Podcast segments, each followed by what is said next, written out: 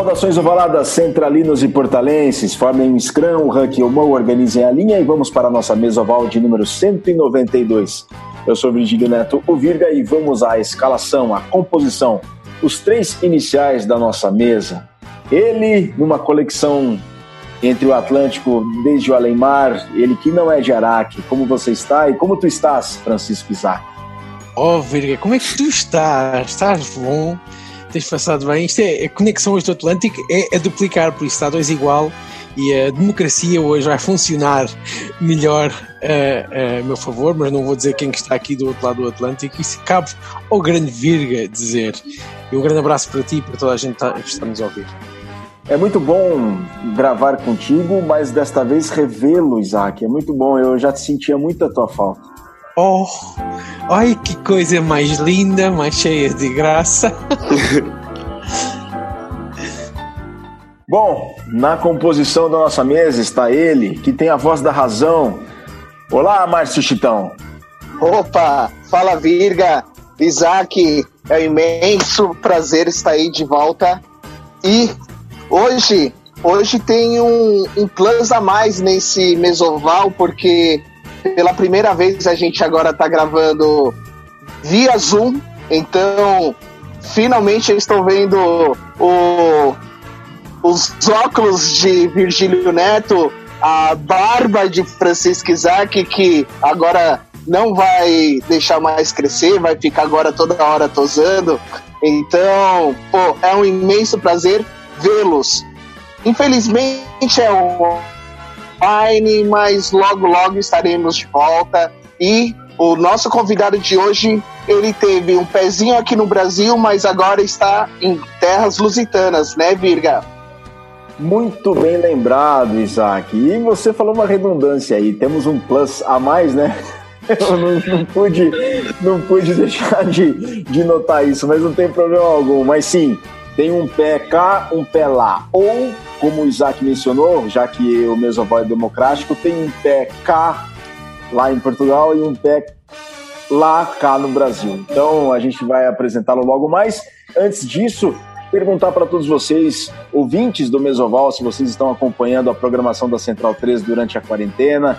Nós temos o meu time de botão, temos o lado B da, o, o lado B do Rio, nós temos também o Baião de 2, tem toda uma programação feita e produzida pela Central 3 para vocês acompanharem dentro destes tempos de pandemia, de isolamento social e de quarentena. Contribua também com a mídia independente da Central 3, é só acessarem apoia.se barra Central 3 e façam a sua contribuição regular com toda com todo o projeto da Central 3 dentro da mídia independente. Pois bem, Chitão. Eu ouvi um podcast muito legal da Central 3 que é na Era do Garrafão, é, no qual ele estava comentando sobre aquele, aquela série da Netflix sobre o Chicago Bulls, The Last Dance, né? O, a tradução não ficou tão legal, né? Chamado O Último Arremesso. Não, não condiz muito a, a série, mas como falando The Last Dance, foi um, uma série muito legal e me fez relembrar meus tempos no qual eu acompanhava basquete, né? É, Michael Jordan mostrando não só o lado bom dele, né?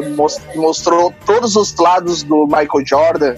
É, todo mundo achava que ele era o cara, mas todo todo homem tem seu defeito e no qual esse documentário ele mostrou muitos lados, não só do Michael Jordan, mas de todos os componentes do Chicago Bulls. Muito bem lembrado, Chitão. Um grande abraço a todos os amigos da Central 3, o pessoal da produção do Na Era do Garrafão, que é o podcast sobre basquetebol da Central 3. Aproveito a oportunidade que me despertou uma curiosidade e pergunto para o Isaac, a série da Netflix, The Last Dance, cá no Brasil nós temos o nome de Arremesso Final, só que ninguém usa esse nome, todos falam The Last Dance. Isaac, em Portugal qual que é o nome? É assim, eu acho que tem tradução, só que eu vi Last Dance e não vi mais nada. Uh, acho que eu. Deixa-me deixa ver porque é uma coisa interessante. Nós em Portugal tentamos não traduzir as coisas, como o nosso convidado sabe, nós tentamos ao máximo possível uh, manter a, linha do, a língua de onde veio. É mesmo Last Dance. cá em Portugal, é mesmo Last Dance, não houve, não, não houve tentativa de tradução. Há quem diga a última dança, mas isso parece que é algum programa na Netflix sei lá, uma, uma, sobre uma última dança, não é? Sei lá, de Romeu e Julieta, talvez, mas é mesmo Last Dance.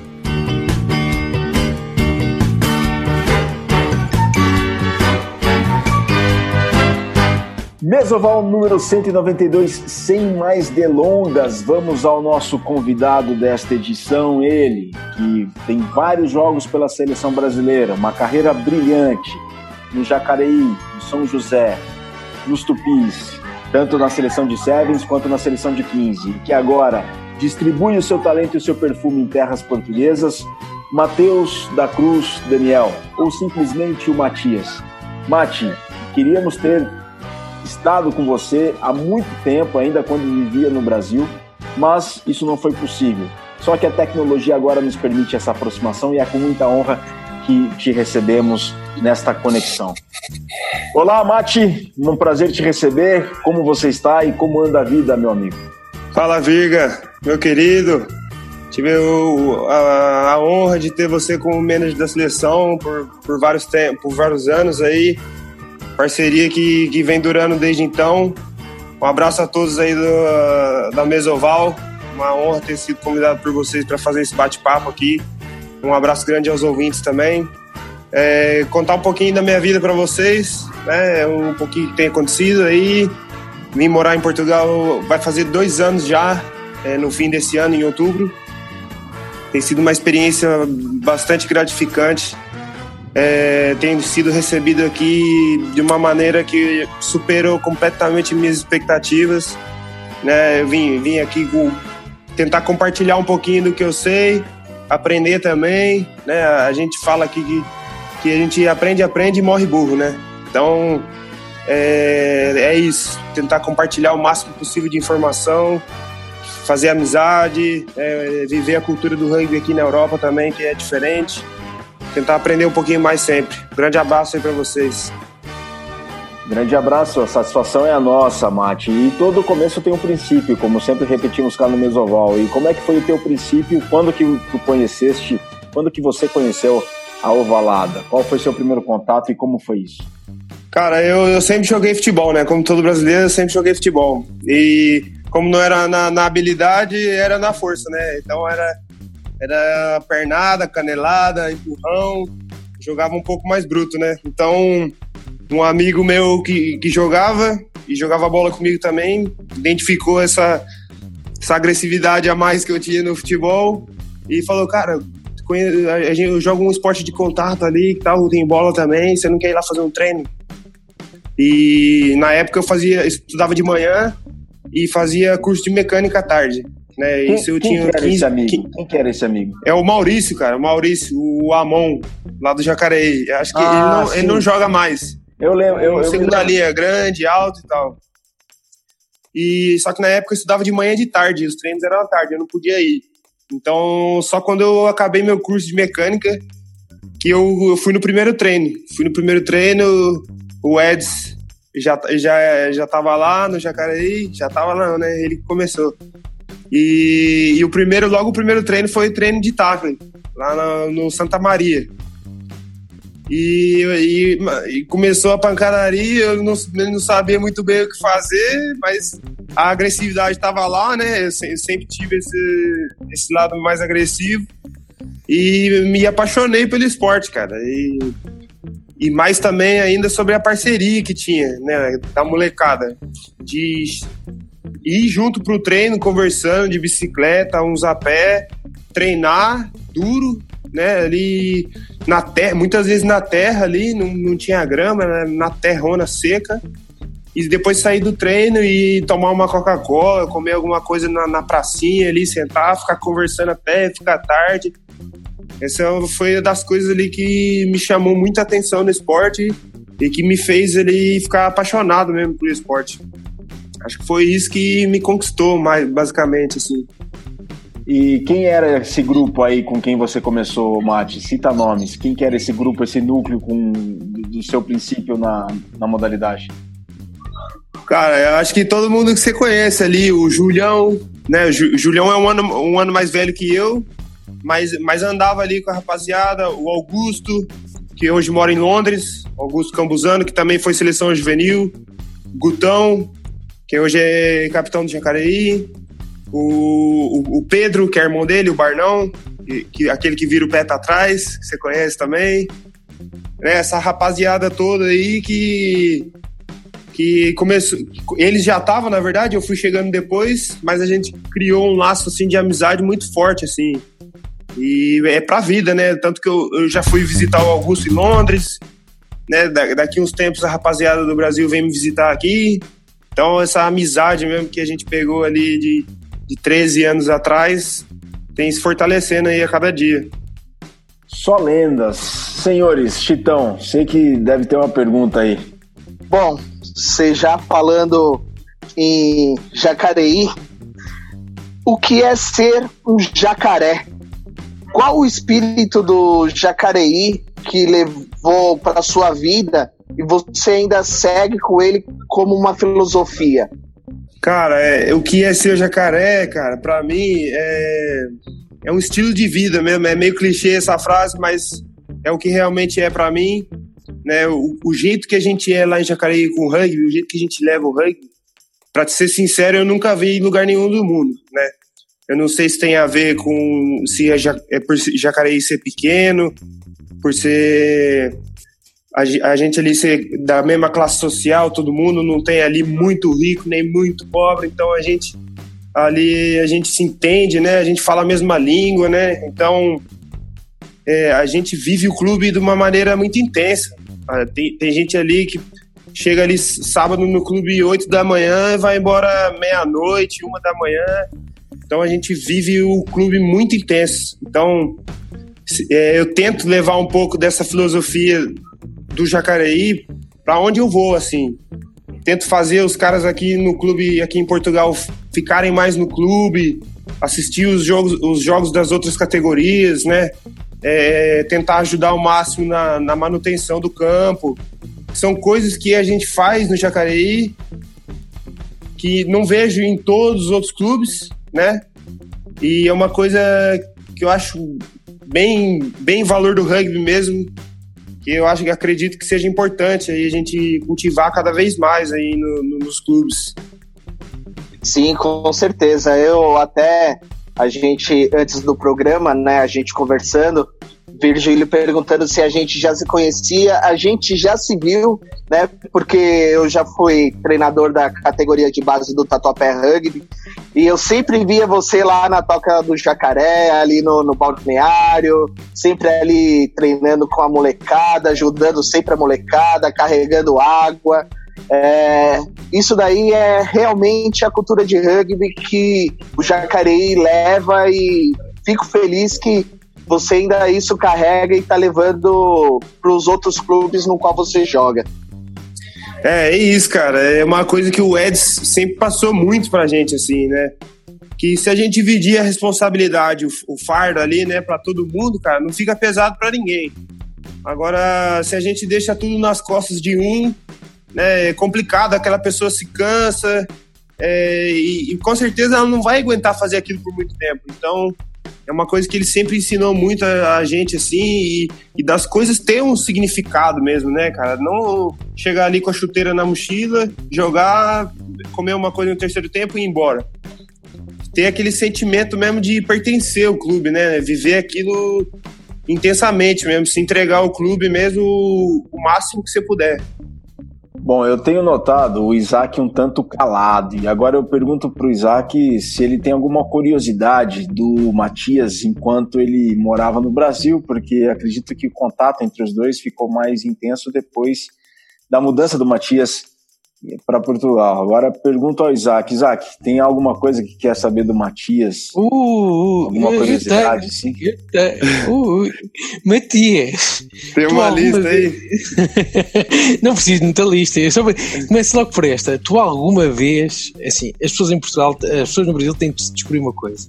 É que o Matias já não joga a asa, a flanker, ou como é que se diz no, no, como é que se diz no Brasil, Virga? Terceira linha. Asa, é? asa. Asa, É asa, asa, né? 6 ou Asa, 7 asa. Ah, Mateus, eu pergunto quando começaste a jogar, que posição é que jogavas e se tu alguma vez sonhavas que ias acabar onde estás a jogar neste momento?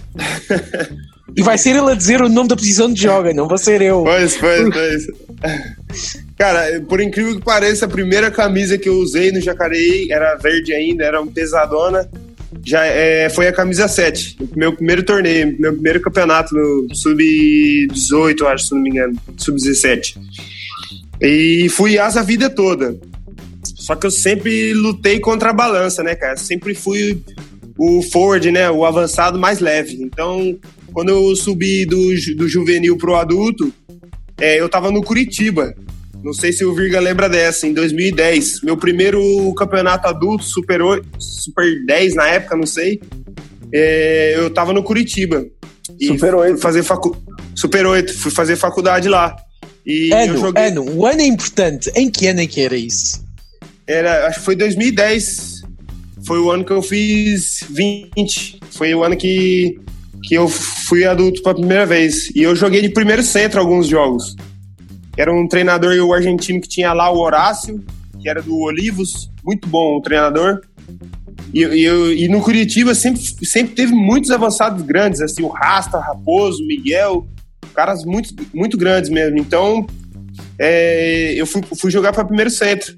Foi até me ajudou muito depois na, no- na seleção de Seven ter jogado na linha para ter uma noção melhor. Mas depois joguei a vida inteira de terceira linha, né, de asa, 6, 7, às vezes de 8 também. Mas agora tive uma lesão no ombro, né, uma lesão grave no nervo e fiquei um tempo sem jogar. Fiquei três meses sem jogar. Só que para não ficar parado nos treinos, eu jogava a 9. Ia, ia ali de half, né, de formação. Ia lá passar a bola, abrir bola, ajudar no treino, né? E ficava na defesa enchendo o saco ali, comunicando.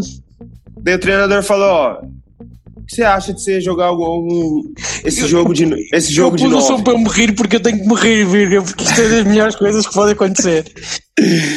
Ele falou, o que, que você acha de você jogar é, esse, esse próximo jogo de novo? Né, é um jogo mais tranquilo, você ajuda a comunicar a defesa e tal. É, fica, fica ali na segunda linha, não precisa, não precisa taclear nada. Né, se, se alguém furar a linha, você tenta meio que segurar em cima, não, não, não, não precisa taclear. Mais para você organizar mesmo. Aí fui, joguei. Ele falou: Ó, até agora não aconteceu nada, o time jogou bem, vamos, vamos manter, vamos manter você assim. E fui e joguei mais dois ou três jogos de nove, e até que, graças a, graças a Deus, não, né? Mas veio a pandemia e parou o campeonato e não precisei mais jogar de, de nove. Acabou por aqui. A minha carreira de nove durou aí quatro jogos. Ah, Para o ano continua, de certeza, Ma- Ma- Matias. É, enquanto não resolver o problema aqui do ombro, vai ser a nove mesmo. Imaginem a minha cara quando estava a editar o vídeo do. Aliás, recebi o vídeo editado para fazer o, o- o- a voz off, não é? Do- dos highlights do Elva Santarém. Se não estou em erro, foi este o jogo est- estreia É, como foi, foi, foi esse o E primeiro. de repente eu vejo número 9 e assim, eu reconheço aquela cara, eu reconheço aqueles ombros, aquele é o Matias. E marcaste um try, e marcaste um try nesse jogo. Marquei, marquei um. Você vê, É? é, jo- jogando ali de Ford não, não sobra nada pra mim, só limpar rank, essas coisas. Aí eu vou de 9 ali, achei ali um espacinho, consegui fazer um. Olha, quando existe aquela máxima que quando a gente acha que já viu de tudo na vida, a gente não viu e não sabe nada. O Matias com a 9, eu fiquei aqui bobo de ouvir e saber, Mati. Parabéns, parabéns. Viu, Matias? Enquanto o Isaac perguntava, aliás, enquanto você respondia a pergunta do Isaac, eu lembrei de um dos momentos mais marcantes para mim, assim, quando durante o trabalho de manager da seleção juvenil, eu eu conhecia a tua vizinhança lá em Jacareí, né? E aí eu me lembro que você apontava para mim as casas, ó, aqui, aqui, aqui, a, dos seus colegas de infância, né? E você me disse que o seu destino, né, entre os seus colegas de infância, tudo foi completamente distinto dos demais ali da, da rua onde você morava. O que, que o rugby te proporcionou, Mate? Cara, é até assim. Faz a gente voltar mesmo, lembrar mesmo de tudo, né, Virga? O Virga já foi me levar em casa, né? Lembrei agora também. E tive, teve a oportunidade de conhecer lá o bairro onde eu cresci, e até hoje meus pais moram lá. Devo muito também à criação que eu tive dos meus pais. Né? A gente tive a oportunidade de nascer num berço cristão, então, sem dúvida, isso influenciou demais na minha formação como, como ser humano. Mas é, eu também brincava na rua, né? Tinha amigos ali de tudo, né? De, de tudo quanto era classe social e criação. Origem, né? Criação, origem. Origem. Tudo, tudo quanto era ali estrutura familiar diferente da minha. E, e vai chegando uma idade, né, cara? Cada um vai tomando a sua decisão, escolhendo o seu caminho Uns, escolher, uns escolheram o caminho de trabalhar, outros escolheram o caminho mais fácil, entre aspas, do tráfico e, e essas coisas. Né? Uns, uns foram presos, uns acabaram mortos já, é, uns construíram famílias sem estrutura, né? E graças a Deus sempre fui ligado ao esporte, sempre fui ligado muito à, à fé, a Deus. E o rugby, sem dúvida, cara, me ajudou assim de uma maneira imensa a manter o foco, né, a ter objetivo na vida, né, a, a precisar dos colegas para fazer as coisas, é, a trabalhar duro, né, sempre com muita influência ali do Julião, do Eds, como, como pais ali, irmãos mais velhos, sempre que precisava buscava ali um conselho, e sempre tive o Julião ali como um espelho, né, cara? Até, até entrar na seleção, assim, o Julião era. que eu só tenho uma irmã, não tenho um irmão. E o Julião ali, para mim, era o meu irmão mais, novo, mais, mais velho, né, cara? Meu, meu espelho ali, vamos dizer assim. Então, vi o Julião fazer faculdade de educação física na, na USP, né? Era, era uma coisa, assim, para mim, inalcançável, cara. Fazer faculdade na USP, né? Eu lembro que ele tinha um Del Rey todo velho, marrom, quatro portas, que levava bola para todo lado, levava a gente para jogar naquele Del Rey. E isso aí, cara, me fez também buscar mais, né? Querer estudar, querer ter um futuro na vida, né? E agradeço muito ao rugby porque me apresentou pessoas, me fez conhecer o mundo inteiro, cara. Se no, o meu, vou dar um exemplo do meu pai, trabalhou a vida toda, né? Pesado, e nunca andou de avião, nem ele, nem minha mãe. Poucas pessoas na família já andaram de avião, né? E eu tive a oportunidade de, de conhecer o mundo todo com o rugby. Algumas delas não gastei dinheiro nenhum, né? Tudo fazendo o que eu gostava, né? Tive a oportunidade de conhecer muitas pessoas. Depois morei na Nova Zelândia, estou morando aqui agora, né? Coisas que nem passavam pela minha cabeça. Conheci minha esposa, né? coisa que nunca imaginei que ia acontecer na minha vida. Aconteceu graças ao rugby, né? Aprender a falar inglês, hoje eu consigo viajar e falar bem inglês, assim, me desenvolver bem o inglês. Graças, graças a Deus, primeiramente, que me deu né, ferramenta para isso, mas graças ao rugby também, que se não, se não fosse pelo esporte, é, nada disso teria acontecido. Muito bem, muito bem, Mati. E dentro deste contexto, é, passou pelo Curitiba, que eu nem me lembrava que você jogou pelo Curitiba em 2010. Mas depois você vem daquela geração do Jacareí que despontou depois para a equipe adulta e tudo mais. Só que na altura não eram.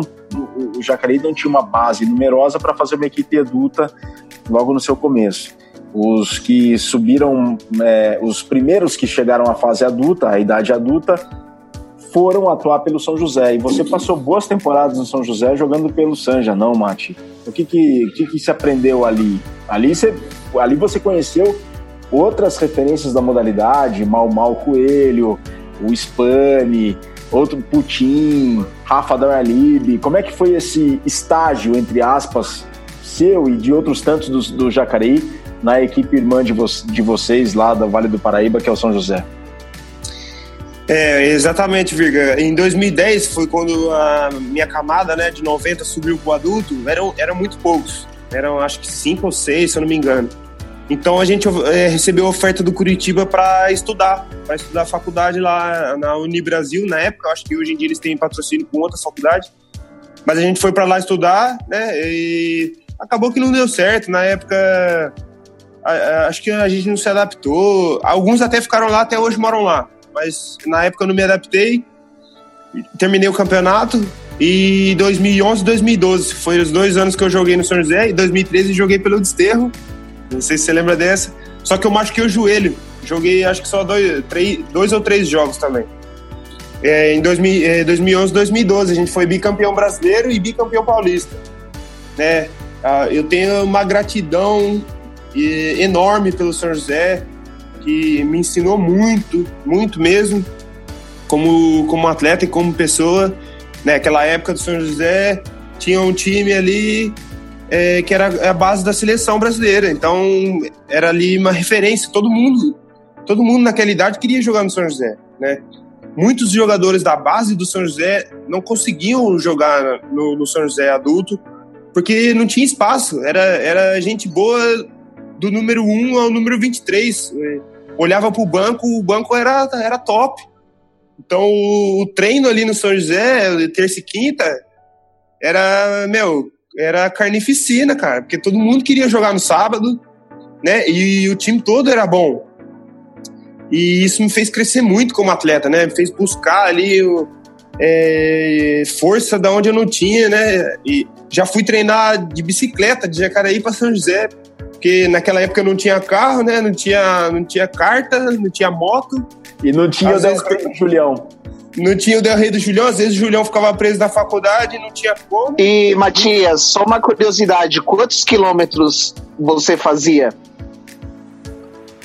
Cara, agora você me pegou, mas deve ser para ir uns 20 mais ou menos para ir e 20 para voltar. É, Fora o treino, né?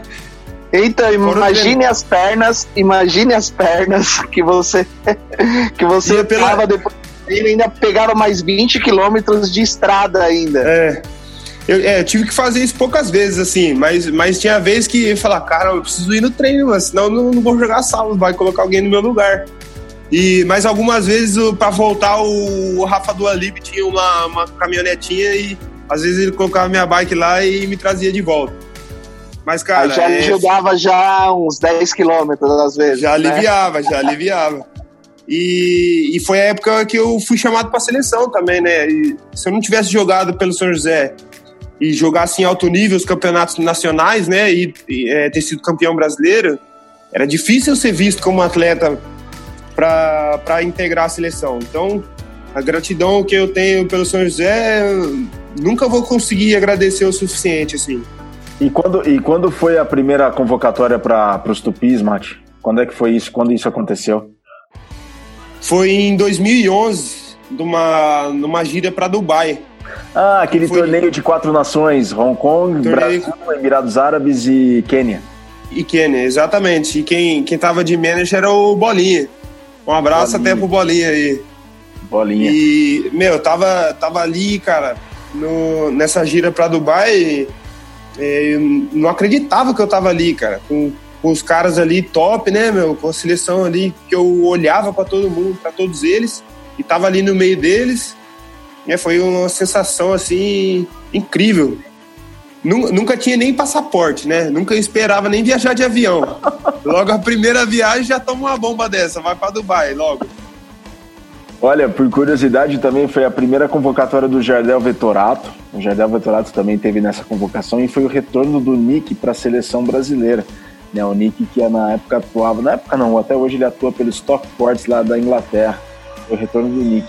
E o Matias comentou sobre a, carnificina, a carnificina dos treinos do São José, né? Ele fez essa comparação, essa analogia. Eu imagino, porque quem comandava os treinos era o Maurício Coelho. Imagina só um treino do Mal com toda aquela turma junta, São José e Jaca. Imagina a loucura que deve ser um treino desse daí. Era muito, cara, era muito. Era ali, japonês ali, até um abraço para ele também, que aprendi muito com ele. né? Tinha ele e também tinha o Nacho, não sei se você lembra, o careca. Ele também era dessa pegada argentina também, gostava muito do, dos treinos com contato. Então era, era o salve quem puder, né? A gente brincava ali que quem sobrevivesse ia jogar. e, só, e só comentando do Nick também, eu lembro que era o, eu, todo mundo falava do Nick, eu não conhecia ele, né? Porque ele, tá, ele morou muito tempo na Inglaterra e eu não conhecia ele. E, e era o Toto, o treinador, e, e, o, Nick, o Nick chegou numa fase assim, ele era uma pedra, cara, muito duro, muito grande. Em 2011 tinha 21 anos, magrinho. Aí eu tô falando, agora vocês vão treinar a saída de 8 aí com contato 100%. E toda vez eu tinha que pegar o Nick, cara. Ele só vinha na, na minha frente e falei, meu Deus, eu não vou conseguir chegar na gira, velho. Porque era só pancada, só pancada. Mas foi, foi bom, né? fez me fortalecer ali, chegar no, no, bem no torneio. Foi naquele pensamento, né? Treino duro, jogo fácil. E aí. É, exatamente. Criou, já cri, criou casca no, no ombro e pra que shoulder, né? É. Já vai no pelo e vamos que vamos. Exatamente, esse era o pensamento na época. E Matias, seleção brasileira, Jacareí, São José, Desterro, Curitiba, Tupis, né, seleção brasileira. Uma passagem pela Nova Zelândia e hoje em Portugal. Quais foram as principais e quais têm sido as principais diferenças que você tem observado? Antes disso, conta um pouco da tua história, como é que você chegou até aí, como é que foi sua chegada aí, como é que foi seu processo de adaptação? Eu vejo que até alguma, algum do vocabulário, o Isaac sabe falar muito melhor do que eu, mas algum do vocabulário que oh. você já utiliza já é, o do portu, já é o português legítimo. Mas como é que foi a sua chegada aí, a sua adaptação? Em que clube que você está hoje? O que, que você faz? E qual que é o teu papel, tua função? O que, que você tem feito? E como é que tem sido esse processo? O que, que tem de diferente do rugby português com o rugby do Brasil? Porque guardadas as proporções, eu vejo mais semelhanças do que diferenças, né, em termos de tamanho, né, em proporção da modalidade para o país, em termos de tamanho, eu vejo semelhança entre os dois países. Bom, hoje eu moro em Santarém, né, e jogo pelo Rugby Clube de Santarém, é mais ou menos uma hora de Lisboa, se eu não estou enganado. É o clube do é, Bernardo, não? É o clube que o Bernardo começou, assim. Depois ele jogou na agronomia, se eu não me engano. Mas ele. Vamos mas ele começou. Yeah. Mas se eu não me engano, ele começou aqui. Ele, e ele sempre vem. Jogou, eu joguei junto com ele aqui já, né? Só que o trabalho dele, ele tem filho pequeno também, agora é, impossibilita um pouco ele de estar mais presente. Mas ele é daqui sim. E eu vim por, por, por um convite do, do, do Grilo, do Rafael, do São José, que também já é, foi da seleção brasileira, o Grilo, também já, um abraço. Já jogou aqui, jogou o Sul-Americano comigo também. É, ele veio, jogou aqui meia temporada, se eu não me engano, voltou pro Brasil e chamaram ele de, de volta para cá, para Portugal. E, e perguntaram para ele se tinha algum forward, né, algum da Casa das Máquinas aqui que, que se queria vir para cá, para Portugal. Aí ele me perguntou, né, eu já tava uma fase descendente assim da, da minha carreira, da, da seleção, né? Senti que estava tava chegando a hora de dar oportunidade para outro, né?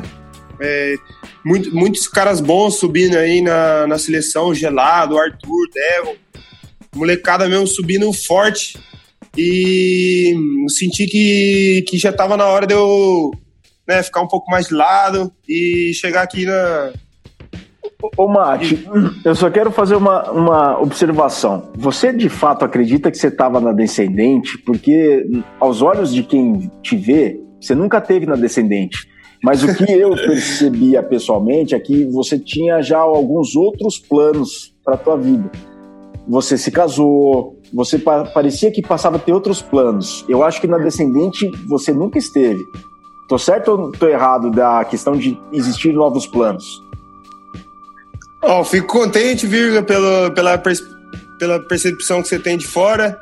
Não, você tem razão, assim, eu tinha outros planos, né? Porque a partir do momento que você casa, né, cara, você não tem os seus objetivos somente, né? Tem ali uma pessoa divide, divide o sonho com você também, né? Sou grato a Deus pela esposa que ele me deu, né? Ela sempre foi muito muito do suporte, muito do apoio mesmo, tava sempre comigo em tudo. Mas assim, ô Virga, meu, o meu corpo já, já não respondia mais o, o estímulo que eu dava, sabe? Enquanto uns recuperavam em meio dia, eu, eu precisava de mais um dia para recuperar. Antes eu jogava sábado, chegava domingo, eu ia pedalar, ia nadar e, tava numa boa. Mas esses últimos tempos eu jogava sábado e ficava, além de muito cansado, dolorido mesmo, assim, quebrei a perna e ainda sentia dores na perna, né? Não consegui recuperar muito bem, assim. E, e segunda-feira de manhã já tava lá o estímulo de novo, tinha que treinar de novo, né? E ali o, alto rendimento ele não aceita nada menos do que o seu máximo, né? Então ali na seleção a gente é testado diariamente, né? Ali com a nutrição, né? Os, os avaliações físicas. E eu sentia que eu já não rendia mais o.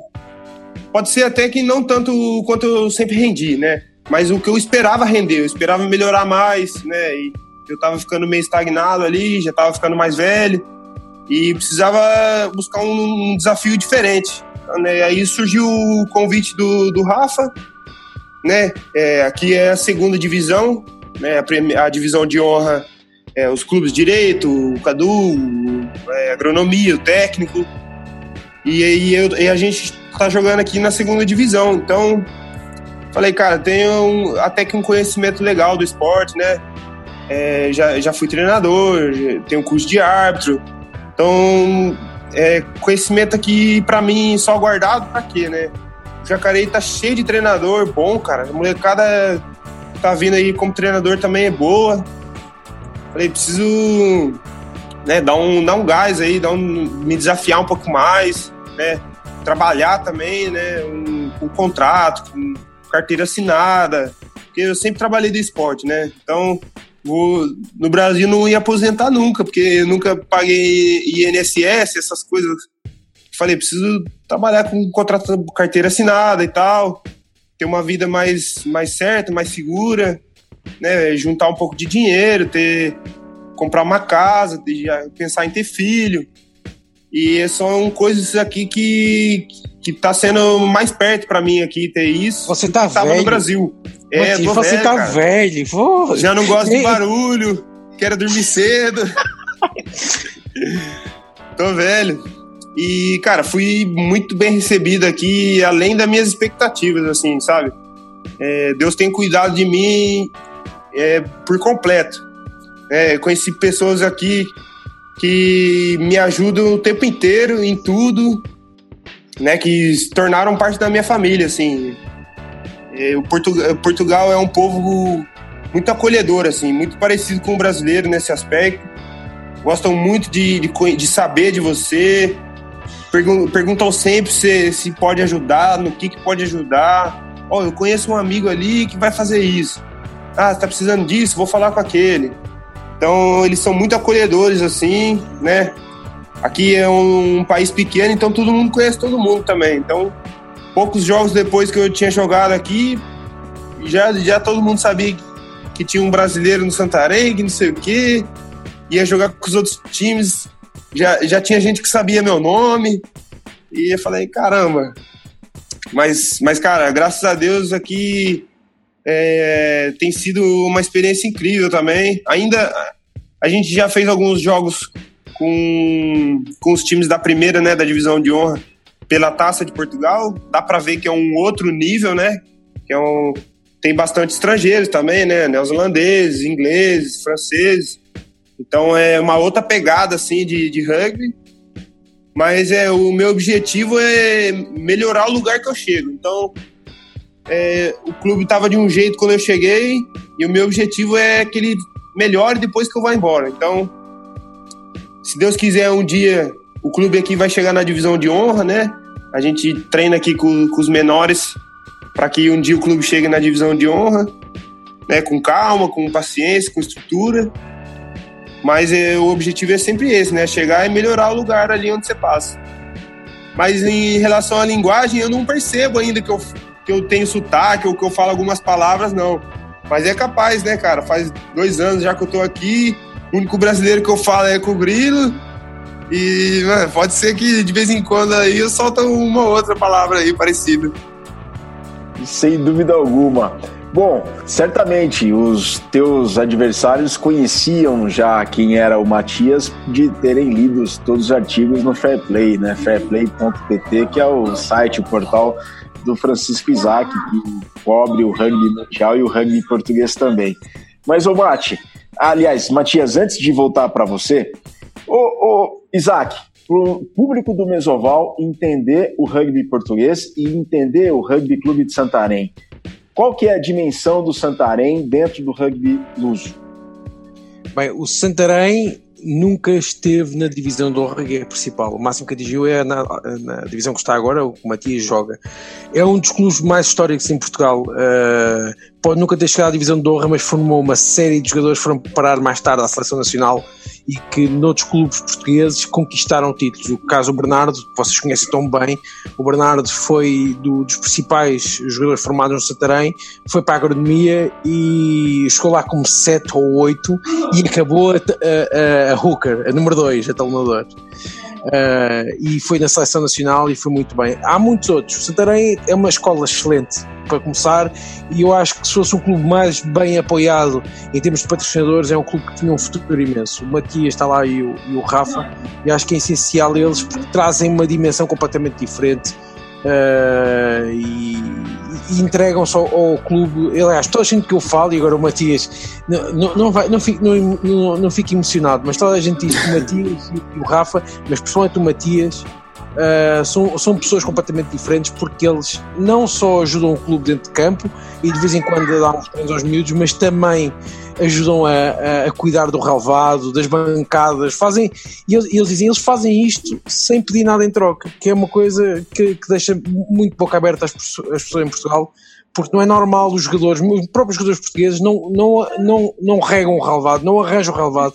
E o Matias, aliás, eh, é um dos cuidadores principais ali do campo, que o tamanho dele também ninguém se mete, não é? Ninguém mete o pé no relevado se ele não deixar.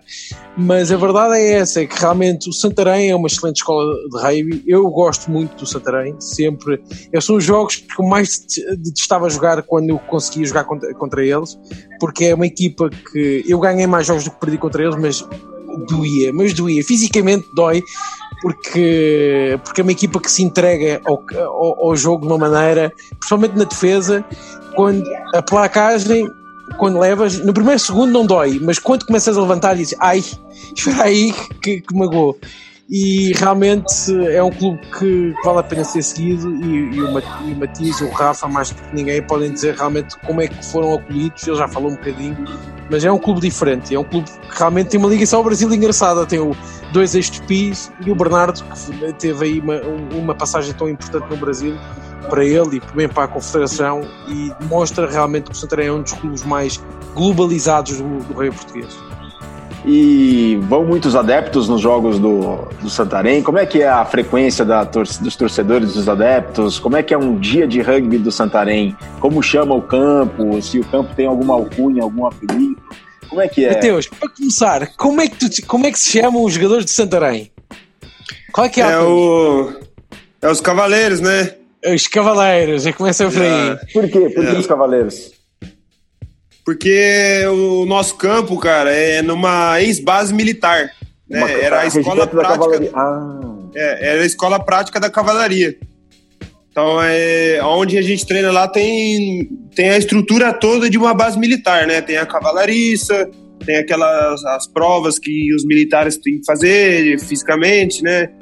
É todo um, um forte, né? Todo protegido em volta, porque era mesmo uma base militar onde a gente guarda os materiais todos. É o bunker, mas eu não sei como é que chama aquilo num cenário de guerra mesmo, porque ele é, é embaixo da terra, tem umas portas de ferro pesadíssimas. É, é um bunker. Um, um, bunker, é isso. É, eu acho isso. que era mesmo esse o nome da guerra mesmo, se eu não me engano. E, e tem a estrutura toda de uma base militar. E é os cavaleiros Deve ser por causa disso. Agora você me pegou que eu não, eu não, não sei de onde veio o nome, mas eu acredito que deve ser por causa disso. E o, e campo, tem que... algum, o campo tem algum nome? E a frequência dos torcedores, como é que é? Um dia de jogo do Santarém vai muita gente? Como é que é? Ah, cara, na Europa aqui varia muito de acordo com o clima, né? Não é igual no Brasil que tá sempre quente, sempre bom tempo. Então, aqui quando tá muito frio mesmo e chuva, é só os pais dos jogadores mesmo, diretoria, é pouca gente. Mas quando, quando tá bom tempo, solzinho, assim, mais, mais pro fim da temporada, que já tá chegando a primavera, vem bastante gente, sim. Santarém é uma cidade pequena, né, cara? Então, é, a galera tá, é, todo mundo se conhece, é tudo, todo mundo é família um do outro, é primo, é, é primo, é tio, é avô. Então tá, tá sempre todo mundo ali nos jogos. Mas o campo acho que não tem nenhum apelido, não. Se, a gente pode inventar um aí e, e daqui a quase, pouco eu falo. Eu tenho quase certeza que não tem. Um, acho que não tem, Mateus, mas é, realmente não, né? Que, mas enche. O campo do Santarém enche. Enche, é. Quando são os jogos mais, mais disputados, assim, que é com o São Miguel, o Évora, esses, esses o jogos grandes. O Caldas. O Caldas, que é o clássico, né? O, o Caldas, porque, só deixa explicar uma coisa: o Caldas fica na, quase na costa portuguesa, ainda fica uns quilómetros fora da costa portuguesa, mas é chamado Clube Oeste. E o derby entre Santarém e o Caldas é o, o derby do Oeste, que é dos derbys mais importantes do rei português. É, então, quando são esses jogos mais clássicos assim, lota, enche mais de pessoas assim. Né, a arquibancada é pequena e, e faz, faz parecer mais ainda, mais pessoas ainda. Ô Matias, o que, que é mais pegado? Um Caldas contra Santarém ou São José contra o Sanji? Ou São José contra o Jaca? Ui! ah, cara, eu acho que Jacareí São José, velho. Acredito assim, porque um saiu de, do outro, né, cara? O irmão mais novo contra o irmão mais velho. Acredito que São José Jacareí ali é mais, é mais pegado, sim. Matias, a gente separou para você um depoimento de uma pessoa super importante para a tua vida, dentro do rugby e fora dele também. Então, vamos escutar logo mais. Depois, claro, queria que depois que ouvíssemos, que a gente, depois que a gente for ouvir o depoimento dele, você explicasse quem que é ele e o que, que ele significa para você. Então, portanto, o depoimento de alguém muito importante para a vida do Matias.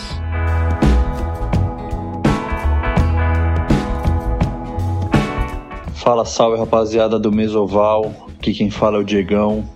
Tô gravando essa mensagem a pedido do Virgílio para falar um pouco do Matheus Daniel, grande Machola, Macholinha, um dos meus melhores amigos disparado, uma, um dos grandes privilégios que esse rugby me deu em termos de amizade. O Macholinha é um cara nota 10, muito especial. E eu conheci ele na, na seleção brasileira, quando a gente começou a jogar junto, quando ele entrou na seleção eu já jogava ali há um tempo e logo observei nele ali uma, umas características que eu admiro muito. Um cara que era sempre muito humilde, um cara muito disciplinado, muito trabalhador.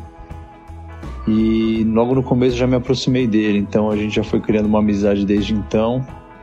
E nossa amizade só foi se estreitando, a gente ficou muito junto ali quando a gente fez aquela gira para Nova Zelândia. Foi uma oportunidade de crescimento muito grande para os dois e ele sempre teve qualidades que eu admirei muito como pessoa, né?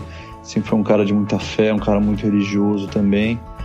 E eu acredito que a gente teve, teve boas trocas aí, que ele me ensinou bastante coisa, me ajudou em alguns momentos, e eu pude tutelar ele ali, dar alguns toques ali para um cara que estava chegando, galgando o espaço e sem dúvidas aí um dos melhores asas aí que já passaram na seleção brasileira. Um cara que eu tenho uma enorme admiração, tenho o privilégio de ser o padrinho do casamento dele uma amizade aí que eu vou levar pro resto da vida, com certeza. Machola é um cara abençoado aí só tenho a agradecer aí por tudo que o rugby me deu, incluindo a amizade dele aí, um dos grandes ganhos que eu tive nesses 16 anos aí jogando pela, pela seleção. E é isso aí, galera. Espero que eu tenha contribuído aí. Um grande abraço, Virgílio. Um grande abraço para a galera do Mesoval. E um abraço mais que especial para meu amigão Machola aí. Valeu!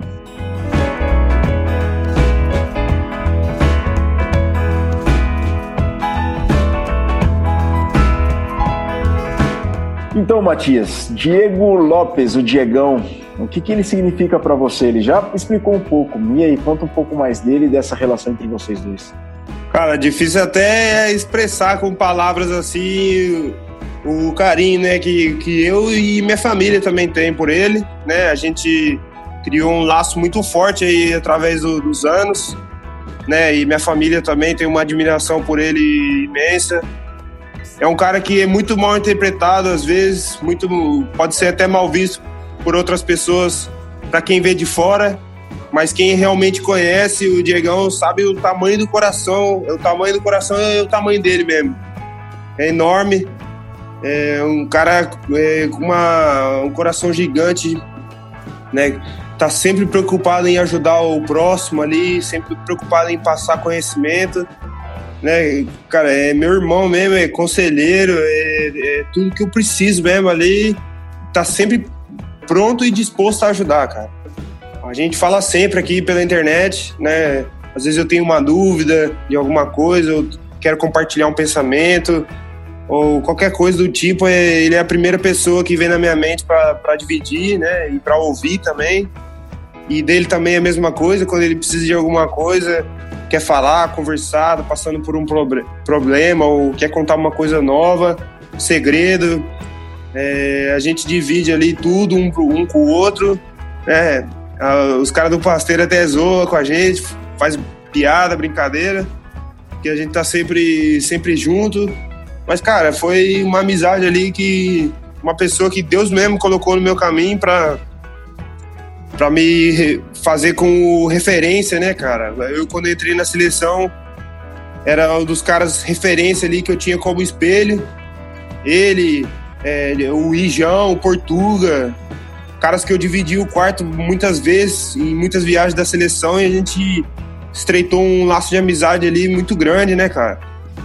Até contar uma coisa curiosa, você lembra daquele sul-americano de série que o Brasil ganhou da Argentina, em Bento Gonçalves? Lembro, lembro muito bem, em 2011. Eu fui assistir esse torneio, eu, Julião, Augusto e mais dois amigos, num Fiat Uno, num Fiat Uno, e a gente não tinha nem onde dormir, a gente dormiu na rua, numa barraca. E, mano, e, e eram os caras que estavam jogando ali, velho. Diegão, o Butank, Moisa, o Greg, e, passado ali no mesmo ano, no, fi, no fim do mesmo ano, eu tava em Dubai com esses caras, né? E o Diegão foi um dos caras que me abraçou ali, mano. Me pegou de irmão mais novo ali e tentava passar conhecimento, experiência for, fora do rugby. Foi um cara que sempre insistiu para eu estudar, para eu melhorar, para eu treinar meu inglês.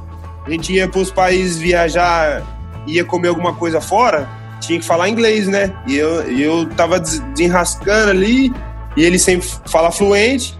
Eu pedia para ele falar, para ele pedir para mim a comida, e ele, não, não, você vai, quem vai pedir é você, você tem que treinar seu inglês, tem que. Né? Então, é um cara que sempre me puxou muito, assim, né, para melhorar como pessoa, né? É, financeiramente também, é um cara que me ajudou muito. Às vezes a gente ia para essas viagens, né, Virga? O Virga sabe, mano. A gente foi para Nova Zelândia em 2012 a gente foi por Dubai, cara. A gente pegou aí três dias de viagem, ia Dubai, parava 12 horas, ia para Bangladesh, parava mais 12, né? E nessas paradas aí, meu, eu não tinha dólar, não tinha cartão de crédito, né? Muitas vezes a confederação não tinha como custear todas essas alimentações, então era um cara que sempre perguntava, ó, oh, tá com fome? Ô, oh, quer isso, quer aquilo? Quer levar um presente para sua mãe? Quer não sei o quê? Então é um cara, meu, que muita gente às vezes tem um pensamento sobre ele que vê ele jogando ou vê fora do campo, mas não tem noção, cara, da, da humildade e do coração gigante que esse cara tem, velho. Então eu nunca vou conseguir agradecer o suficiente tudo que ele já fez por mim. Nossa, essa, é, essa história eu me lembro que vocês pegaram um Fiat Uno e desceram até Bento Gonçalves para acompanharem o Sul-Americano de Sevens 2011, aquela seleção que se classificou para o PAN de Guadalajara, que tinha o Diegão, o Rafael Alib, que era treinado pelo Mal Mal e pro Schuster. Essa história eu não me lembrava, mas foi muito, bem, muito bom você ter se lembrado dela aqui, Mate. E um abraço aí pro Diego. Diegão, ele já teve no Mesoval lá no começo do Mesoval, acho que em 2016, 2017, ele esteve lá no quando, quando os estúdios da Central 3 eram na rua Cônigo Eugênio Leite. Mas, Diego, parabéns por toda a carreira, toda a trajetória. Um grande abraço para você.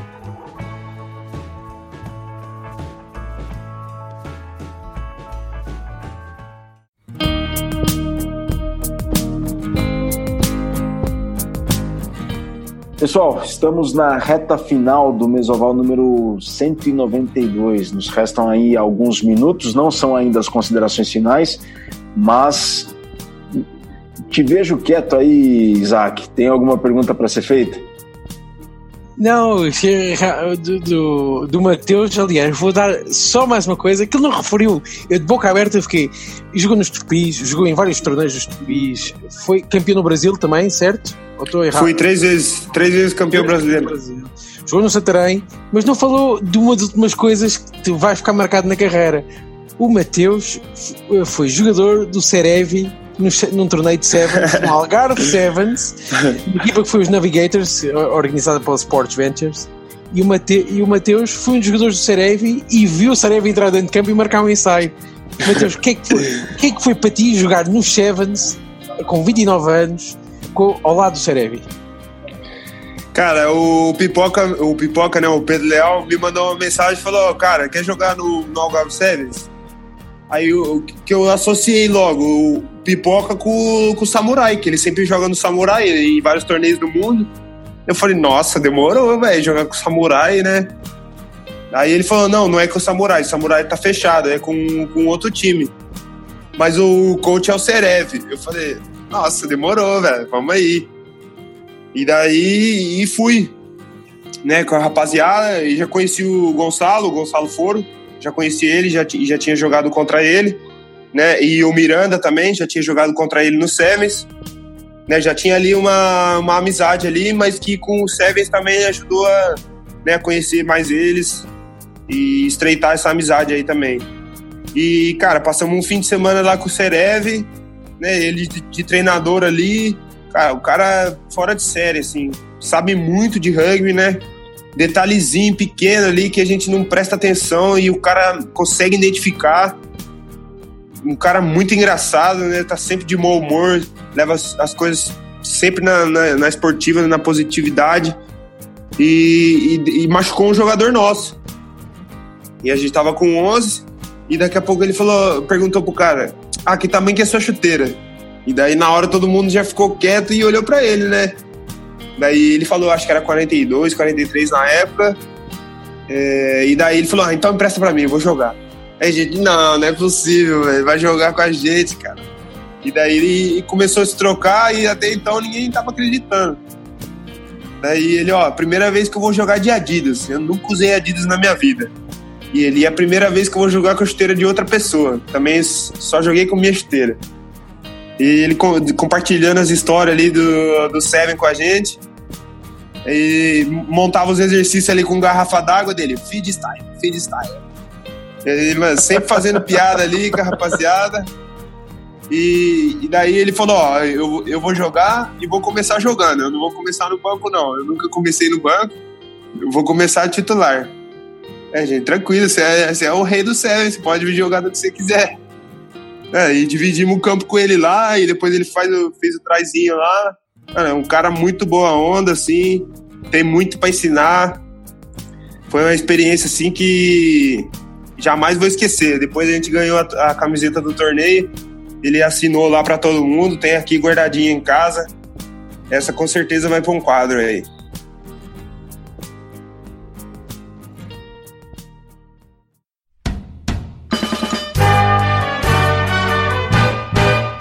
Bom, centralinos e portalenses, estamos na reta final agora desta vez do Mesoval número 192 com o Matheus Daniel, o Matias, que dispensa apresentações depois desse programa recheado de tanta história, tanta informação, uma, uma trajetória belíssima, lindíssima. Aliás, Matias, parabéns. Nós gravamos o Mesoval num 16 de junho, o Matias completa 30 anos de idade no próximo dia 19 de junho. Entretanto, quando esse programa for ao ar, o 19 de junho já vai ter passado. Matias, em nome do Mesoval, do Chitão, do Isaac, do Vitor, do Cole, do Alê, do Mamute, do Júlio Muralha, de todo o rugby do Brasil e agora português também.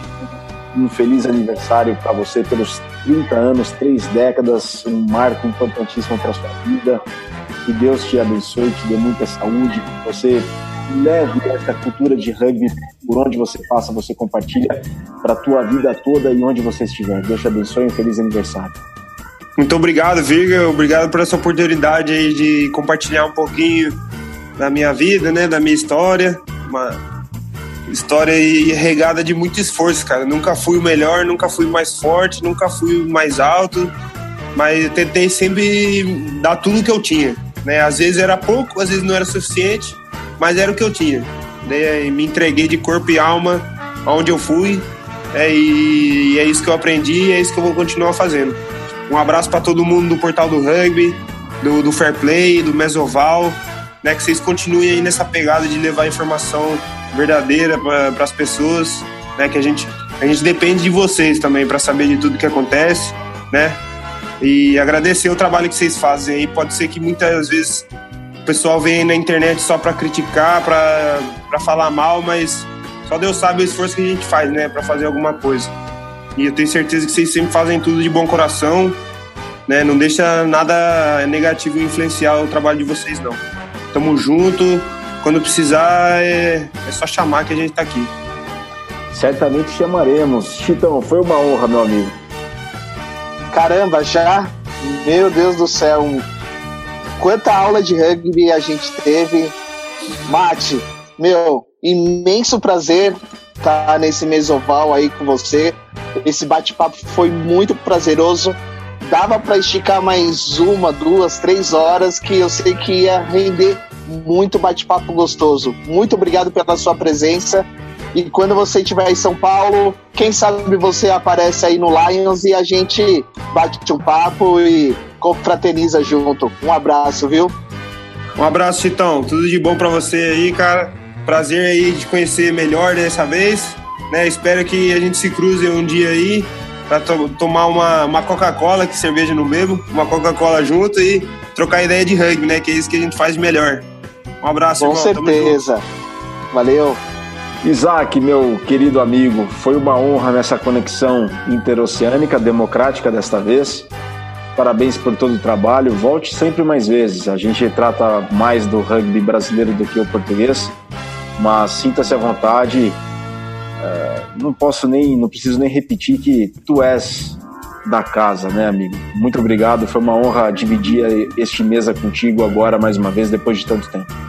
É obrigado eu, Virga e Chitão, por ter estado aqui com vocês. É sempre bom estar aqui com família e, também o Mateus é parte da minha família do rugby porque realmente nos jogos do Santarém este ano consegui jogar, jogar num e depois tivemos um bocadinho depois o Mateus é daquelas pessoas que vale a pena estar a seguir aos jogos. É das pessoas com um, espírito mais positivo possível e sempre com um sorriso na cara. E, e acho que esta conexão Portugal-Brasil para o rugby é, é essencial para crescermos juntos. Ô Isaac, um abração, cara. Ainda não tivemos a oportunidade de jogar contra, se Deus quiser, ainda vamos ter mais uma, nem que seja num torneio de veteranos. Vai demorar cinco anos aí, mas quem sabe né? É, continue também a mesma mensagem, continue fazendo, levando informação para as pessoas, né? É, a gente agradece de verdade todo o trabalho que vocês fazem, né? E manda um abraço para a galera toda do São Miguel. É, parabéns pela época que vocês fizeram, né? Foi um, espelho para todo mundo nessa temporada. É, tudo de bom para vocês aí no resto da, da época. No resto dessa época não, porque não vai ter, mas da próxima. E é isso. Quando precisar também aqui, você já sabe que pode contar comigo sempre. Um abraço, irmão. Matias, volte sempre. As mesas, as portas, as cadeiras do Mesoval estão sempre à sua disposição. Parabéns e Deus continue te abençoando e todo êxito e sucesso dentro de campo e fora dele também. Um abraço, Virga. Um abraço para todos os ouvintes aí do, do programa. Espero que tenham gostado. E até a próxima.